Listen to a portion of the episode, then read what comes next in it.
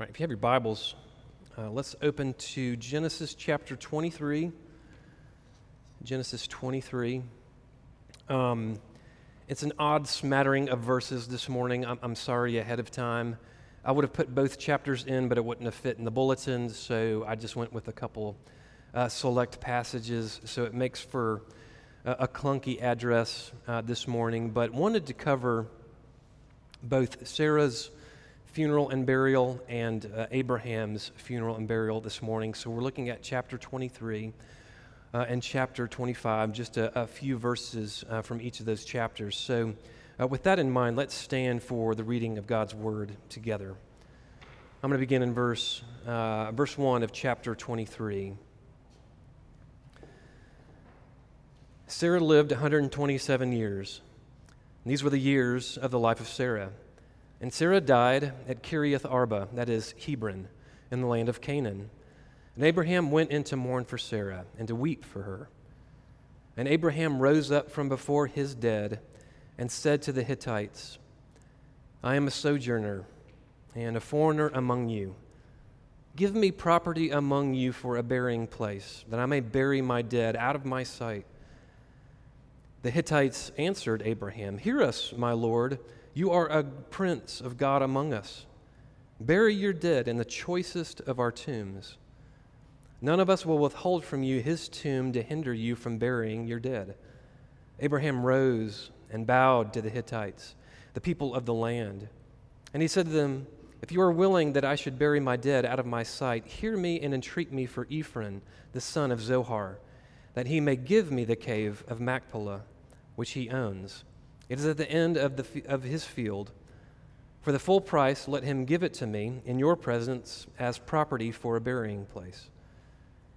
So the field of Ephron in Machpelah, which was to the east of Mamre, the field with the cave that was in it, and all the trees that were in the field throughout its whole area, was made over to Abraham as a possession in the presence of the Hittites before all who went in at the gate of the city.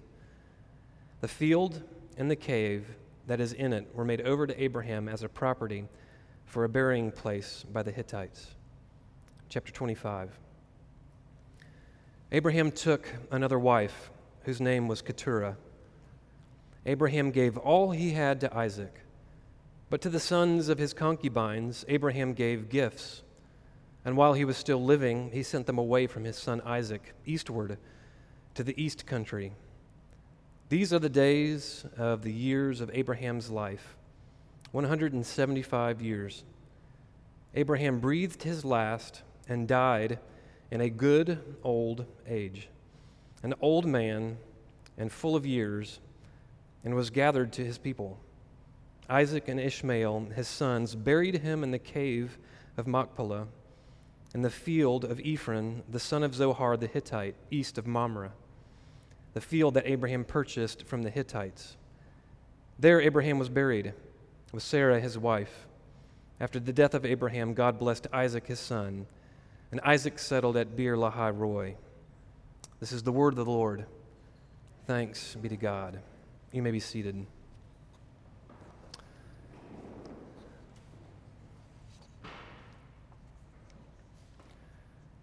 Uh, one of my favorite comedians is uh, a guy named Jim Gaffigan. Uh, maybe you've seen a couple of his specials on Netflix. For a stand up guy, a stand up comedian, he, he's, he's fairly family friendly. And I also follow him on, uh, on Twitter, and uh, he had uh, a tweet a number of years ago that I saved and took a picture of. it was one of those tweets that just hit me just right at the right moment, you know, it wasn't just LOL, like you were literally laughing out loud. It was great. And I'll show you the picture first. He's in a hotel and he's traveling. He's doing one of his stand up shows and he orders, you know, for breakfast, uh, you know, a fruit bowl, like a fruit salad, you know, because he's trying to mind his weight like a good middle aged man, right? And he takes a picture of the fruit bowl, okay? So you can see it. Uh, there's a pretty dominant color in the fruit bowl. It's green. And this is all it says uh, above this picture. It says melon, comma, the packing peanuts of the fruit bowl. You get it? honeydew melon. They're the packing peanuts of the fruit bowl. In other words, you know, we all love the blueberries, we love the strawberries, right? Even cantaloupe we're, we're favorable towards, but, but, but honeydew, right? That's, that's the question mark. Uh, and this uh, salad was just saturated with it, so he calls them the packing peanuts of the fruit bowl. Um, why talk about that this morning? When you read the scriptures, and if you've ever been like a part of a reading plan, have you ever gotten to a part where a passage or a chapter feels arbitrary? It feels like, how, how, does, how is this the demonstration or the words of good news? This passage feels like packing peanuts. It feels arbitrary. It just feels like fluff and filler. Um, if you've ever read the story of Sarah's burial or the story of Abraham's burial, you might think um, that this is one of those passages. This is just filler. This is kind of getting us, you know, now into the life of Isaac and Jacob. So this is just kind of like a transition filler passage. But what I want to suggest this morning is by appearances, it might look like a honeydew. But as we study it and we look at it, it's rich. It's more like a strawberry, it's sweet. Uh, it's really good. Uh, I want to look at three things uh, this morning, three points. The sowing of Sarah. That's an old church term for burial, uh, to sow someone, like you would sow a seed, the, the burial of Sarah. Abraham's exodus, his leaving. And then lastly, the already and the not yet. So, sowing of Sarah, Abraham's exodus, and the already and the not yet. Uh, well, first, uh, the sowing of Sarah. What does her burial uh, tell us? But let's look at her first. I don't think we've said this up until this point. Uh, the name Sarah means princess. It's a royal, it's a royal name. But get this: the, this is the first burial in the scriptures. We're, we're 23 chapters in. This is the first time Moses, the narrator, has stopped and described with some level of detail a burial. Um, and this is the first time it's one of Abraham's descendants who is buried. It's his wife. And you might be saying, well, wait a minute, what about Lot's wife? Uh, well, she wasn't buried, was she? Remember what happened to her? She turned to a, a pillar of salt, she vaporized. Uh, she wasn't buried. Uh, but Sarah is. Not only that, it's the only lifespan, you know, with numbers and data uh, that's recorded in the scriptures uh, for a woman. And it happens in the first 23 chapters of the entire Bible. And even Peter, in his letter to the church in the New Testament, when he was referring to uh, his people that he was writing to, his audience, do you remember what he called them? He said, You are all sons and daughters, you are all descendants of Sarah. Didn't say Abraham. He said Sarah. You're all descendants of Sarah. Now, now we know, as, as we've gone through the story, I mean, is, is Sarah's record impeccable? No. Is Abraham's? No. But sometimes we have this uh, assumption, um, or other people might accuse us, you know, within the church of having this presumption that the church is, is very patriarchal. It's exclusively patriarchal. Uh, we only talk about men, there's no, there's no talk about women. And some might even go so far as to say Christianity is very misogynistic, it's very anti woman.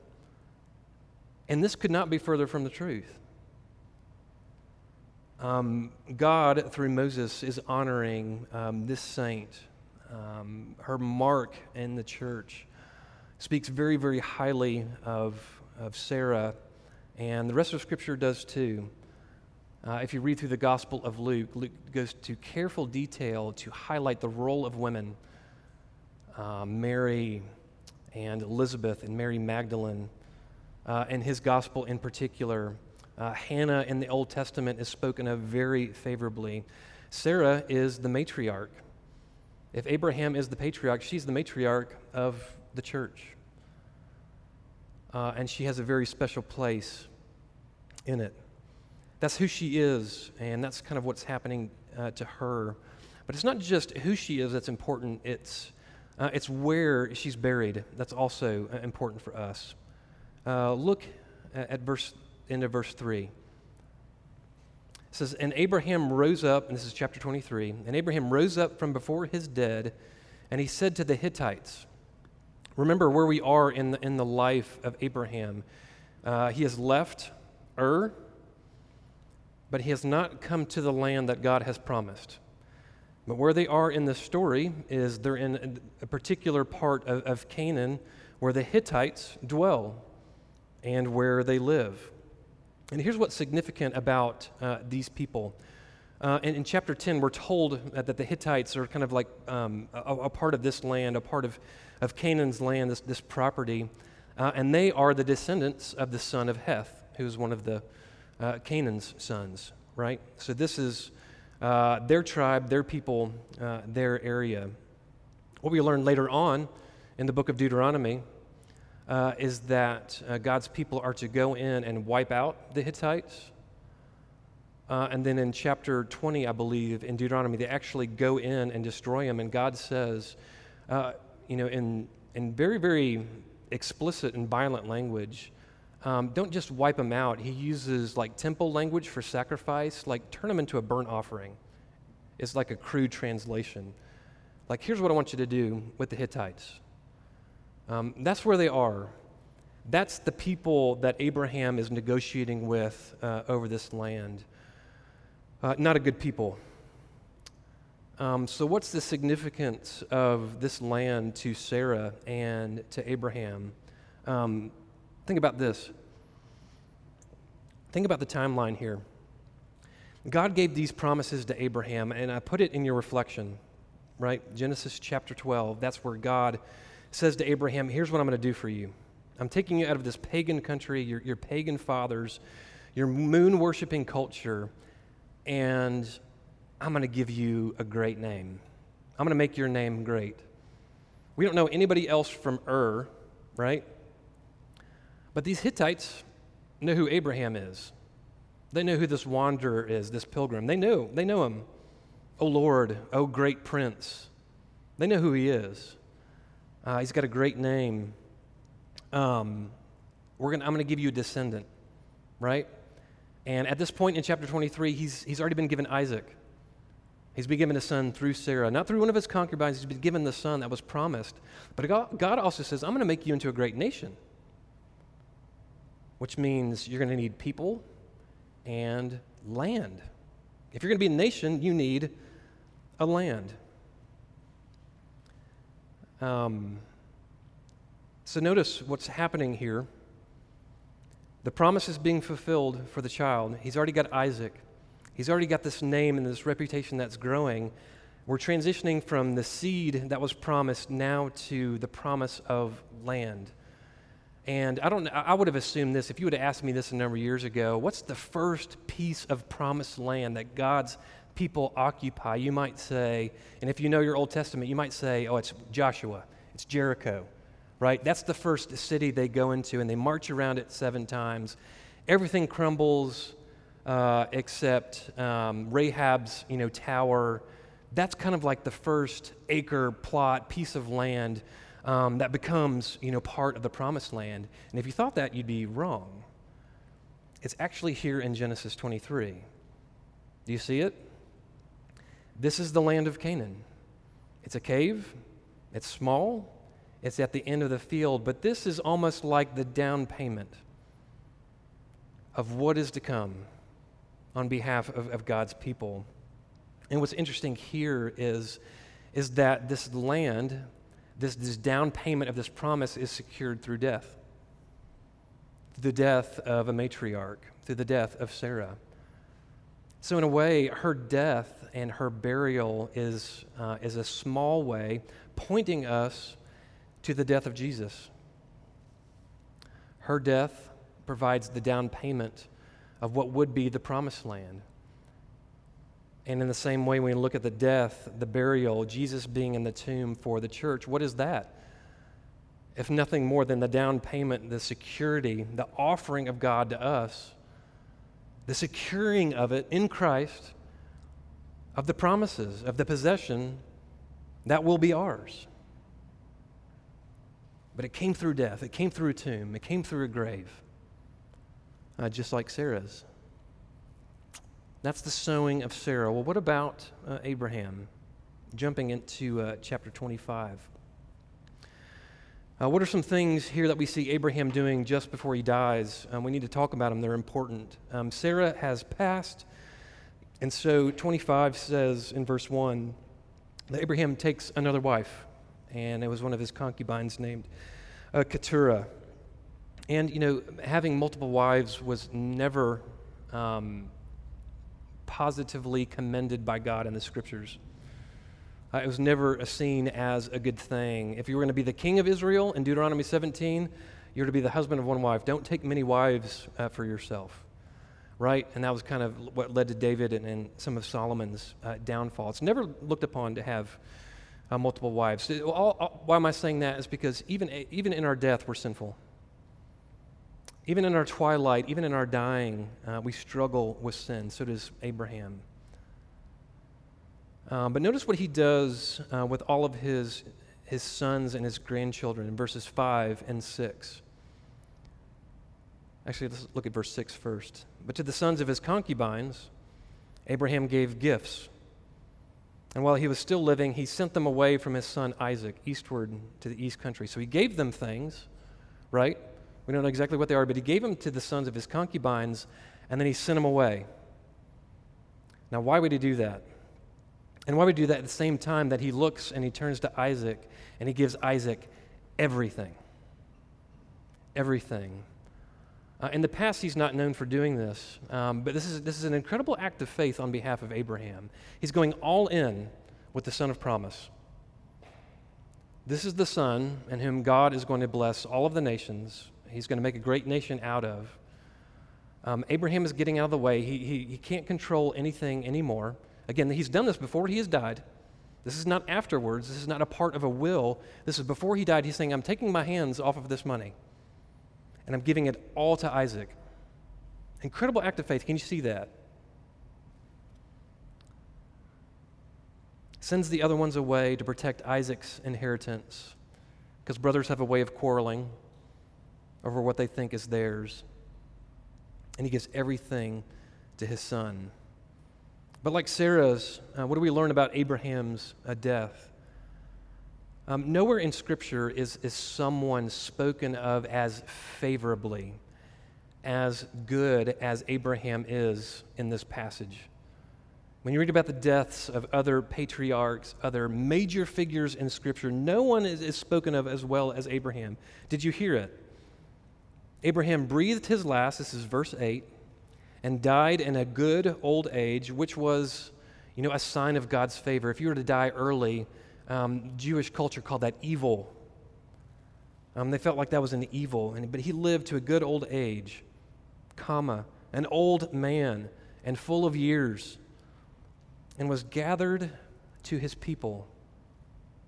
Was gathered to his people. Now, at the end of verse 8, that last little phrase, hear this. You know, that's not just Moses being poetic.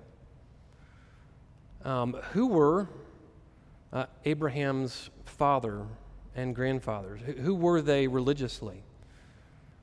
Um, they were pagans, moon worshippers. Those were his fathers and their fathers. So, so why is, is, is God saying um, you're going to be gathered uh, to your descendants? Why are you going to be gathered to your people? Who is he talking about? He's talking about Noah. He's talking about Enoch. He's talking about this new spiritual family that we have because of this gospel in Christ. Literally, his biological father, no. Maybe not. We don't know, but who's he talking about? He's talking about this new family, this new people, the people of God um, whom Abraham is now a part of. Again, no one's story uh, ends as good as Abraham's. Well, what does this have to do with you and with me? Uh, how, does this, how does this become a strawberry instead of a honeydew melon? And we've talked about this principle before, it's been a long time.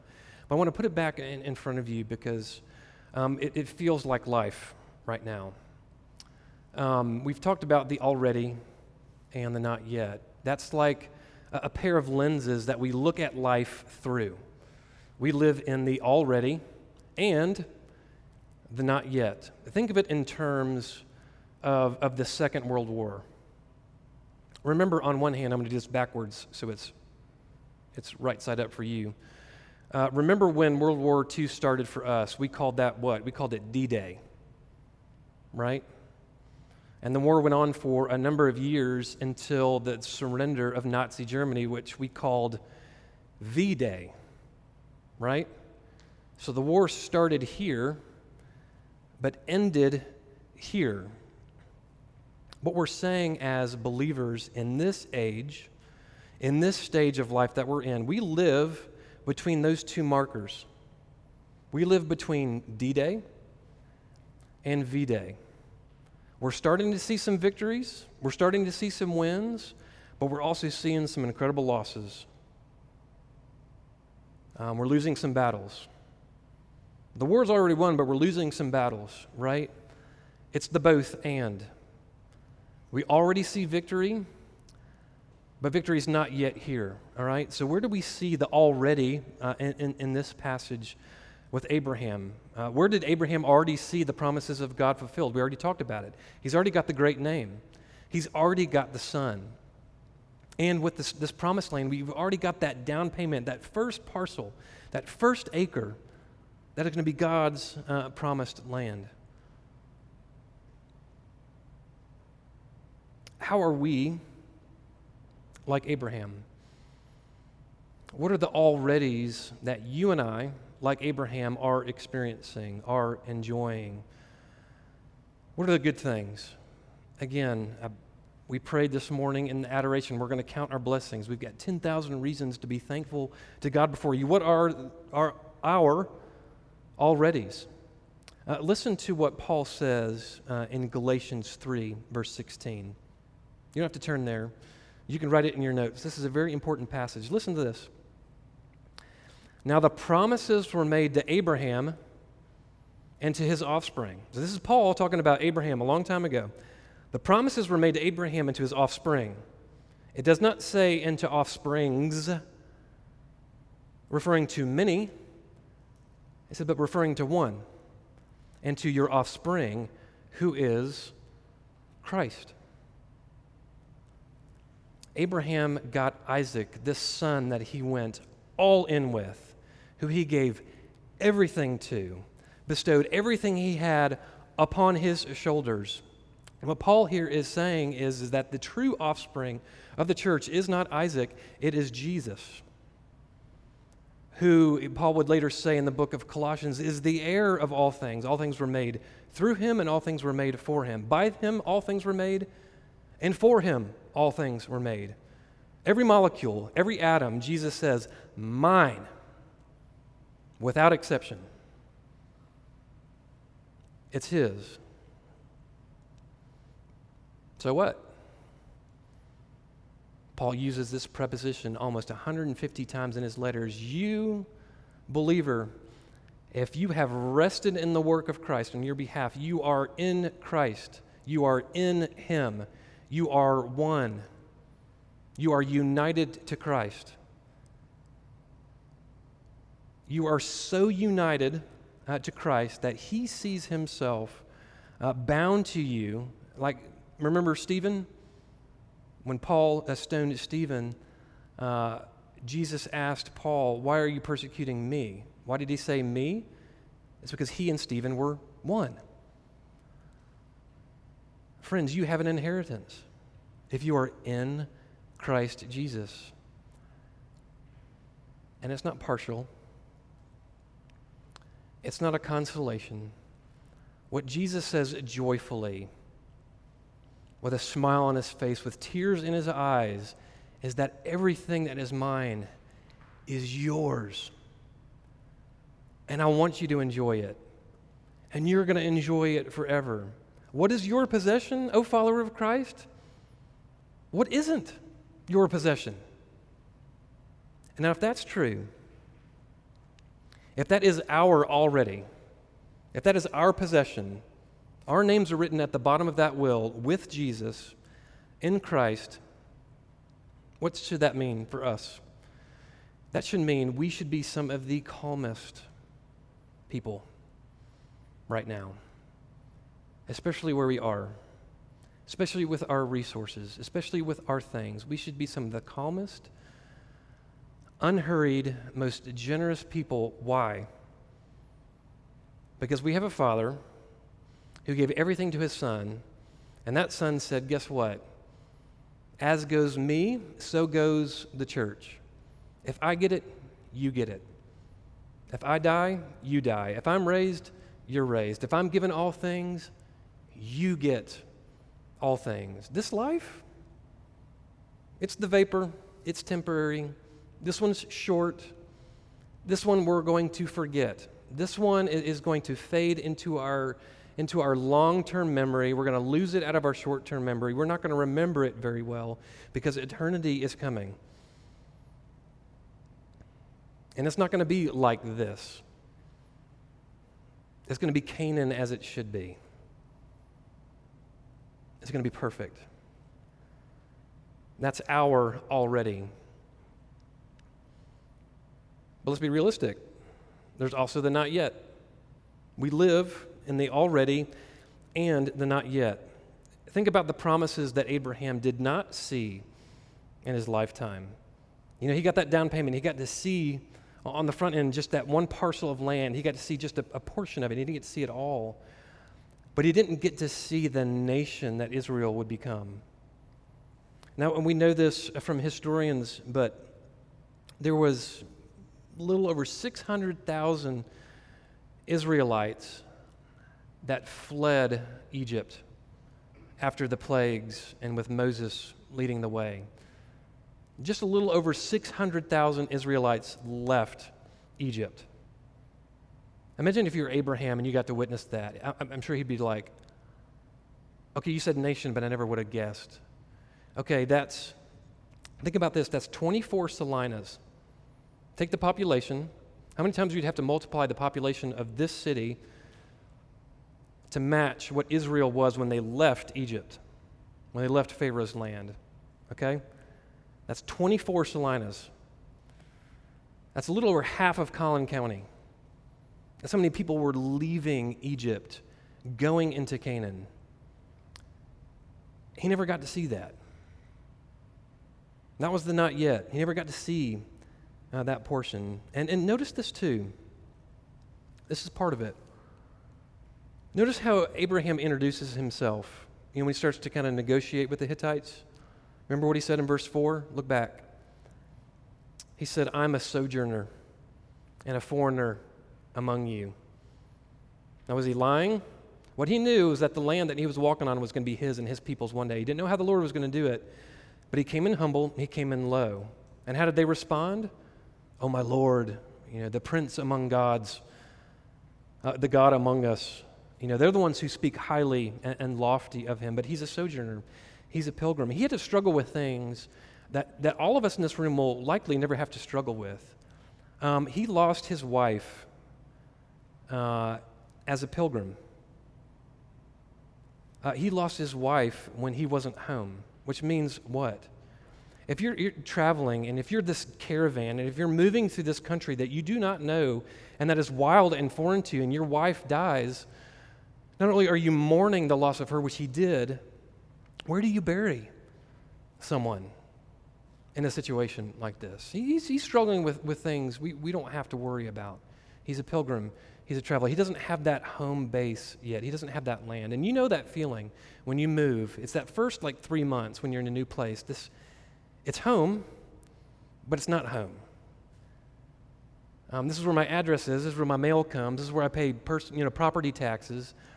But does it feel like home yet? It's not home. He's a pilgrim. He doesn't have that land, those hills, those mountains that he knows. It's not a safe place uh, for him yet. That's why it is no coincidence that when we get to the New Testament, that Paul and other New Testament writers depict believers, followers of Jesus, as sojourners, as people of exile. He says, You're just like Abraham. And, and here's, here's what that means Listen to what Peter says in, in chapter 2, verse 11. Beloved, I urge you as sojourners and exiles to abstain from the passions of the flesh. Why would Peter call us this? Theologically, why would he, he say that? Abraham's uh, land, the promised land for him was Canaan. What's the promised land for followers of Christ? In this new era, in this age in which we live, it's the new heavens and the new earth. That is our home. All the writers of the New Testament say that is where your citizenship lies. You can't be dual citizens, just like you can't be dual citizens here. That is where your true family, that is where your true home is. Therefore, what we are experiencing now, what we're going through now, is not home. You're a pilgrim. You're wandering. When you look at upcoming elections, do you look at, at all of the candidates and you go, like, I feel like I'm not represented by any one of them? You know why you feel that way? It's because you're a pilgrim. It's because you're a wanderer. You're a sojourner and exile. You don't belong here. And some people don't represent you because the only person that represents you is the Lord Jesus Christ. He is your captain, He is your king. Don't have a party? Because you're in exile. And Abraham knew this. He felt it. It's why he wept. It's why he mourned. It's why we spent a portion of the service this morning lamenting. It's because we're living in the not yet. We've got these promises, just like Abraham had, and we've got these little down payments. We've been given the Holy Spirit as that guarantee of this inheritance. But has it come fully yet? No. But we got things to hang our hat on. We got things to white knuckle. But don't forget this you're in exile. This is not home. It's always going to feel funny as a citizen of the kingdom of God. Abraham was 137 years old when Sarah died. This meant he went another 38 years without his wife, without Sarah. And for some of us, that's, that's like, that's a great like marriage benchmark to get to is 38 years. He went 38 years without her after her death. Question I want you to think about this week, just in, in further application, is all of us do this, and it takes some introspection. Ask the Holy Spirit to show it to you. Man, He's faithful with these prayers when you ask Him for these things. What are those coping mechanisms? What are those things we employ when we start to struggle with living in the not yet. When we maybe we haven't been able to put words to it yet, but we're starting to feel that. I don't belong here. Why don't I belong here? God hasn't forgotten you. What he's just showing is you, you is that your citizenship belongs somewhere else. It's not here. It's in the life that's to come. But but as but what are you using to cope? What are you using to get through? Sometimes those things are good things, if it's lament, if it's prayer, if it's sorrow. But you might find some ugly things there that might be worth repenting of and confessing before God. Let's be good exiles together as followers of Christ. Why? Um, because we inherit all things. Christ is giving it all to us, and we get to enjoy it together with Abraham, with Isaac, with Sarah, with Jacob, with Leah, with all of God's people. We will go to our fathers and to our fathers' fathers. Amen? Let's pray. Father, help us. Uh, we don't want to look like the world. Uh, we want to help uh, the world. So help us to see ourselves. Would you crack open our hearts? Would you let the light in? Would it expose our darkness? Would you show us those things that we're using uh, to cope, to comfort ourselves?